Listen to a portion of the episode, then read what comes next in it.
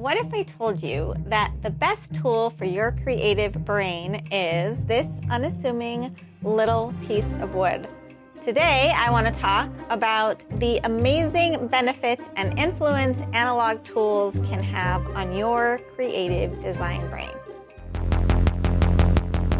Hello, and welcome to Design Speaks. I'm Brandi Sea., and I'm thrilled to be your personal creative director, your quirky, no nonsense guide to all things design. We'll uncover how to find uncommon sources of inspiration, dig into design process, and even chat with other amazing creatives in the industry. If you're ready to get inspired, explore powerful design strategies, and level up your design game like never before, you're in the right place.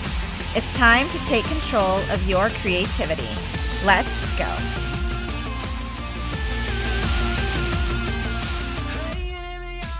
First, I'm going to share six reasons that these analog tools can benefit you. And at the end of the video, I'll share some of my own favorite analog tools that I use in my own design process every single day. Reason number one let's start by talking about the science of neural connections. Okay, so you're probably thinking, Brandi, isn't this a design podcast? Yes, but since design actually falls into this middle of the Venn diagram between art and science, this is a perfect place to start.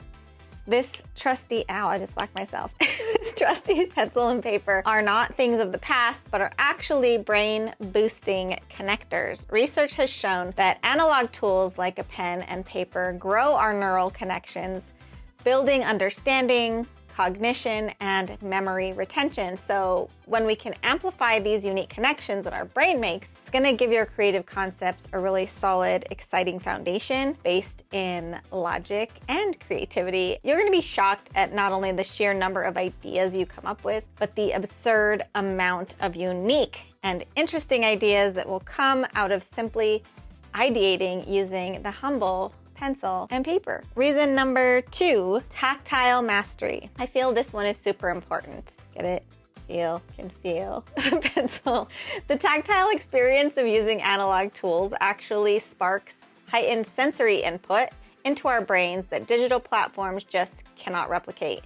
The texture of a pencil, the sound, scratching on paper as you write, Studies hint that this interaction might actually be a secret ingredient to sparking some of those really unique creative connections from reason number one that we already talked about. It's almost like each mark that you make on paper is an invitation for novel, new ideas to come over and hang out. Okay, reason number three focus sharpening. Now, I know we are all so tired of battling our digital distractions while we work. You are not alone. I've been there from new social follower notifications, family group texts, all those open tabs in your browser that seem to call out to you, or at least they call out to me. Think about analog tools as your focus's best friend. They demand your undivided attention.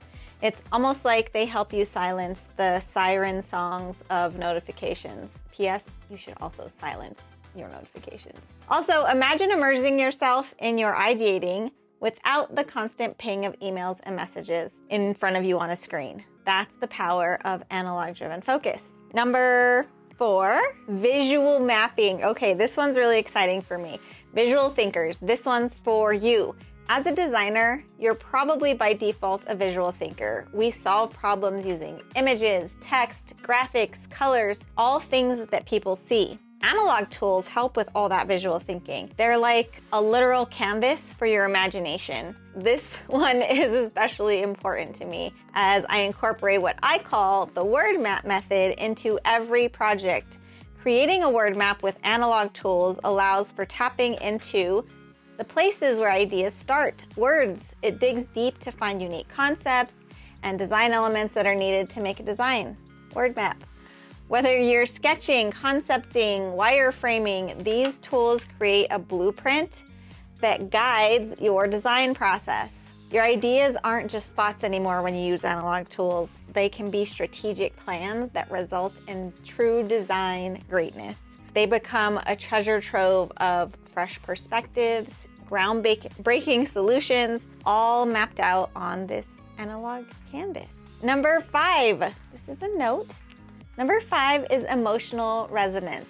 Have you ever considered the emotional connection that your designs can invoke? When you incorporate your own handwriting into your work, it can actually infuse your creations with humanity, connecting with your audience on a deeper level and making your creativity really shine. Something written with your own hands goes beyond fonts and keyboards, forging this genuine connection with your audience. Your creations don't just impress, they can actually really resonate. Incorporating analog practices isn't just about visuals, it's also about stirring emotions. Outside of how it creates emotional connections with your audience, using your own handwriting during your ideating process, sketching out ideas, and for, say, a word map helps you start to own your own unique visual voice. By embracing your own handwriting, you can actually embrace what you alone can say visually. Number six.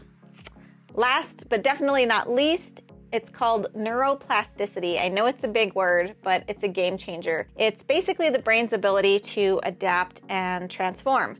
Analog tools work your brain muscles, making it more flexible. Your brain becomes this sort of playground for fresh ideas, helping you become a creative innovator and problem solver. We all have the potential for adaptability. Analog tools encourage our brains to sort of rewire with each stroke of that pen or pencil. You're actually building connections that enable that growth and rewiring. Regularly using analog tools is like a workout for your brain, strengthening that ability to overcome design challenges and break through all those crazy creative slumps that we can all have from time to time. There you have it, my fellow creators, the science backed reasons why embracing analog tools can revolutionize your creative process. From neural connections to tactile mastery, focus to emotional resonance, the incredible power of neuroplasticity, analog tools are absolutely a force to be reckoned with. And now, as promised, I wanted to share with you a few of my favorite analog tools and how I use them. So, first, let's talk about pencils. I use a variety of pencils depending on my mood and what I'm working on. However, I do have a trusty few that I come back to time and time again. My number one trusty standby is a plastic Bic pencil. When I first started designing, I bought expensive mechanical pencils and quickly realized a couple of things. One, I lose pencils all the time. So buying expensive metal, heavy mechanical pencils was just not sustainable for me. Also, I break a lot of lead. Another reason I really love these pencils is when I'm sketching out ideas at a thumbnail scale or working on a word map, I like to be able to write small and work in details without constantly needing to sharpen my pencil. And as a bonus, they come in lots of really bright and fun colors, and I can choose one based on my mood. So that's a plus for me. The other pencil that I've really grown to love in the last few years is the Blackwing. These are all Blackwing.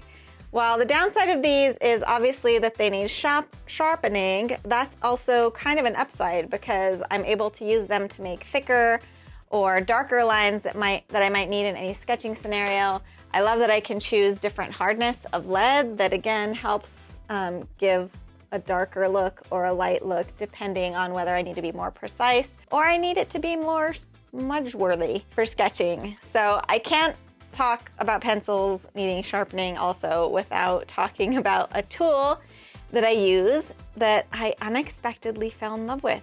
My husband bought me these two tools a few years ago for Christmas. They are made by a company called Maker's Cabinet. I never thought I would actually love them as much as I do. The pencil sharpener actually allows me to give a really precise and custom edge or point to any pencil that I sharpen, although because it's this crazy blade, I could also sharpen the tip of my own finger, which is nerve wracking, but it's amazing. The other tool that I really like using for creating is this one that does circle shapes. I can't remember the actual name of it, but it's modeled after kind of a camera aperture idea and is super useful in making curves and circles of all different sizes. So, besides that, aren't these both just like beautiful? They have these little display stands, which I absolutely love. So I always keep these on my desk. As far as pens, I keep a huge bag of pens and markers and things for bringing out parts of the concepting in my word map method, as well as keeping projects organized in my planner. Sidebar, writing things down in my planner helps me, oh, those are all blank, helps me remember them better than putting them in a digital calendar. But again, that's part of the magic of analog, right? Some of my favorite pens are by this company called TUL, T U L. I love them. They feel great in my hand. They write super smooth, they're long lasting, and while they cost a little bit more, they are definitely worth it for me as part of my process and organizing things by color. But I also don't want to lose expensive pens because, as we established, it's a thing I do. So these are my design studio use only pens. Another really important analog tool that I use is highlighters. I don't necessarily have a brand that I prefer one over the other. I just like to keep highlighters around for ideating, concepting, organizing my thoughts. Highlighters, invest in some. Lastly, the paper portion of the pen and or pencil and paper conversation. Over the years, I've tried out lots of different kinds of notebooks, sketchbooks, drawing pads, and somewhere around the early 2000s, I really started to fall in love with sketchbooks that have a dot grid. I think the dot grid is particularly helpful for designers and creatives who really just can't stand to make a mark on a pristine piece of blank paper. Like it's, I've talked to lots of people that say it's really overwhelming. There's already something on the paper with a dot grid. And it kind of gives you a way to mentally organize where you're going, as well as, for example, if you are creating a poster or an album cover or a book cover and you want to start sketching things at scale you can do that pretty easily by just counting dots and creating that set of lines without needing to measure with a ruler or anything like that. It's very simple. So I will say that using my strategic process and word map method also gives you a way not to be afraid of that blank page that stares at you waiting for your ideas to come alive, but having a dot grid notebook is really a major boost to the analog sketchbook thing. My go to analog ske- sketchbook since 2008 or so has been the Action Journal by Action Method. Not only does it have the dot grid, which I already showed you, but it also has space on the side for notes and action steps here on the side, as well as a little back burner section for anything that might come up on the project that doesn't need your immediate attention, but that way you don't forget about it while you're sketching and thinking about things. So, I obviously have a lot of other analog tools I incorporate into my process and my strategic design process, but the ones I've shared are the ones that I use the most often, like every single day, and that I have personally experienced work best for keeping my creative design brain in shape. And I hope that they will help you also. So, before you dive into your next creative endeavor, remember the scientifically proven magic that these tools can bring to your process. Find some for yourself, and I'll see you guys next time.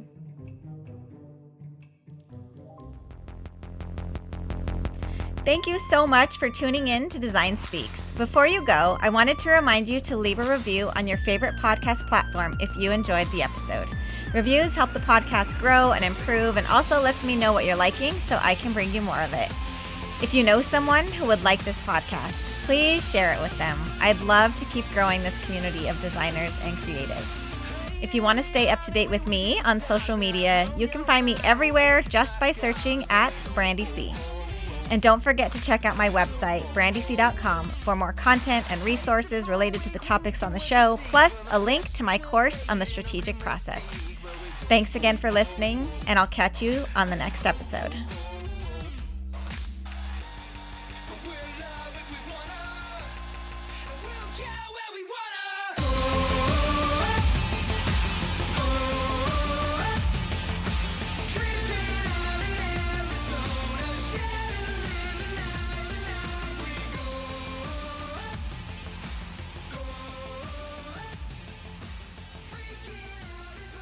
Shout out to Colin of Vespertine for providing the amazing theme music at the beginning and end of the show. You can find him on all major streaming platforms or visit his website at vespertinemusic.com. Design Speaks podcast is a project of Brandi Sea Designs and is recorded in the shadow of the watermelon pink Sandia Mountains near Albuquerque, New Mexico.